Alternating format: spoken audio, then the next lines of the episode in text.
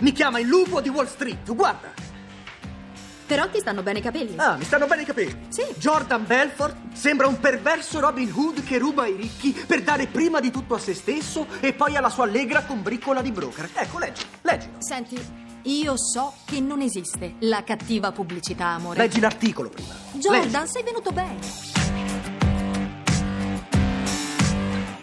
Il saggio che vi proponiamo questa settimana si intitola Bestiario di finanza. Il sottotitolo è Viaggio nella savana della finanza fra prede e predatori. È un libro pubblicato da Castelvecchi Editore e scritto da Franco Bechis. Franco Bechis, economista, scrittore, scrive per la voce.info ed è direttore scientifico della Fondazione per l'Ambiente della Turin School of Local Regulation. Tra i suoi libri precedenti citiamo almeno Economia in pillole e Finanza Happy Hour, pubblicati tutti e due da Sperling e Kuffer.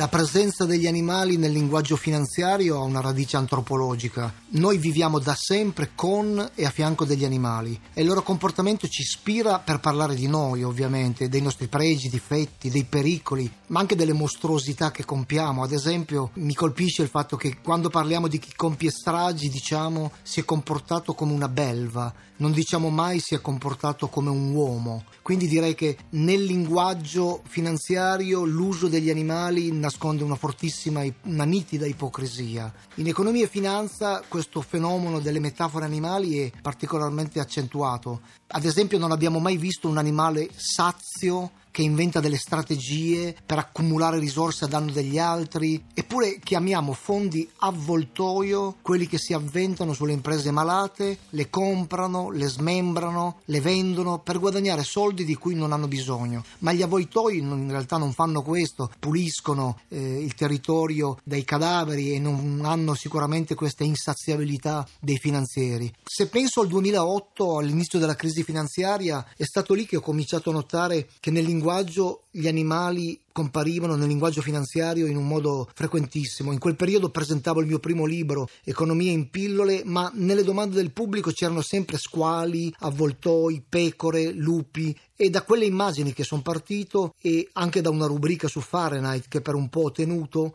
e da quelle immagini che è nato l'idea di un bestiario di finanza nella scia dei bestiari medievali. Nel libro uso le metafore animali a volte in modo scherzoso, ma lo faccio per fissare i tratti tipici di chi fa finanza. Lo voglio fare perché a chi pensa che la finanza sia complicata, il bestiario dice che le basi della finanza sono invece molto semplici. Rinunciare, accumulare, rischiare, fare rischiare gli altri al tuo posto, truffare, nascondere o distribuire, sono tutte azioni che hanno a che fare più con l'antropologia che con la finanza in senso stretto.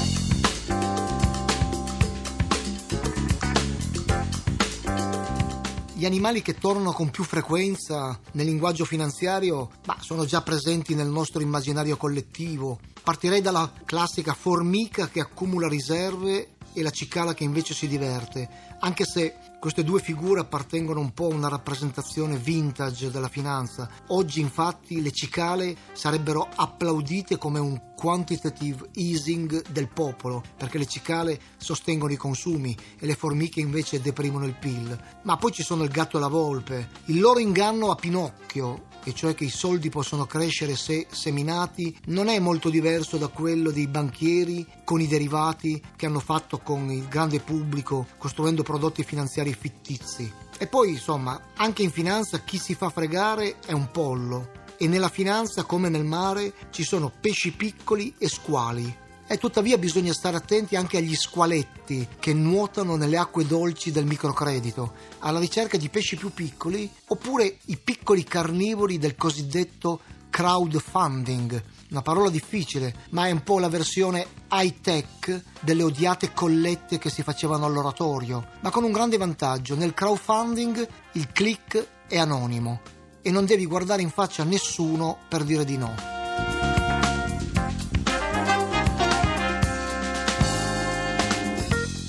Discorso particolare merita un animale speciale della finanza, sono i cosiddetti investitori attivisti. Io li ho paragonati nel libro ai lupi solitari. fanno un po' questo, lasciano il branco degli altri investitori e cominciano a vagare in solitaria. Si concentrano su prede grosse, grandi società quotate, comprano azioni, quote dell'1, 2, 3, 4%, entrano nel consiglio di amministrazione e cominciano a far sentire la loro voce per portare dei miglioramenti, tra virgolette, ridurre i costi, cambiare il management, smembrare la società. Cioè sono convinti di poter estrarre valore là dove gli altri non lo vedono e per questo vengono chiamati attivisti. E non mi piace molto invece parlare di una delle metafore animali più note nella finanza, i famosi orsi e tori. Beh, gli orsi sono i ribassisti, i tori sono i rialzisti, ma non mi piace parlare di loro perché questo mi ricorda la categoria a cui come economista di strada appartengo, e cioè il parco buoi.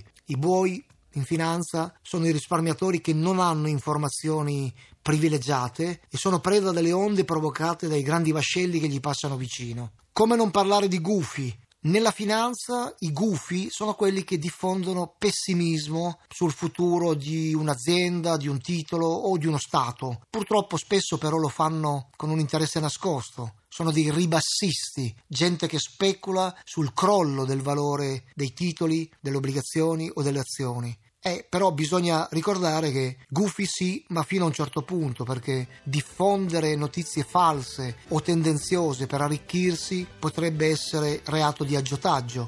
In quel caso gufi certamente, ma in gabbia.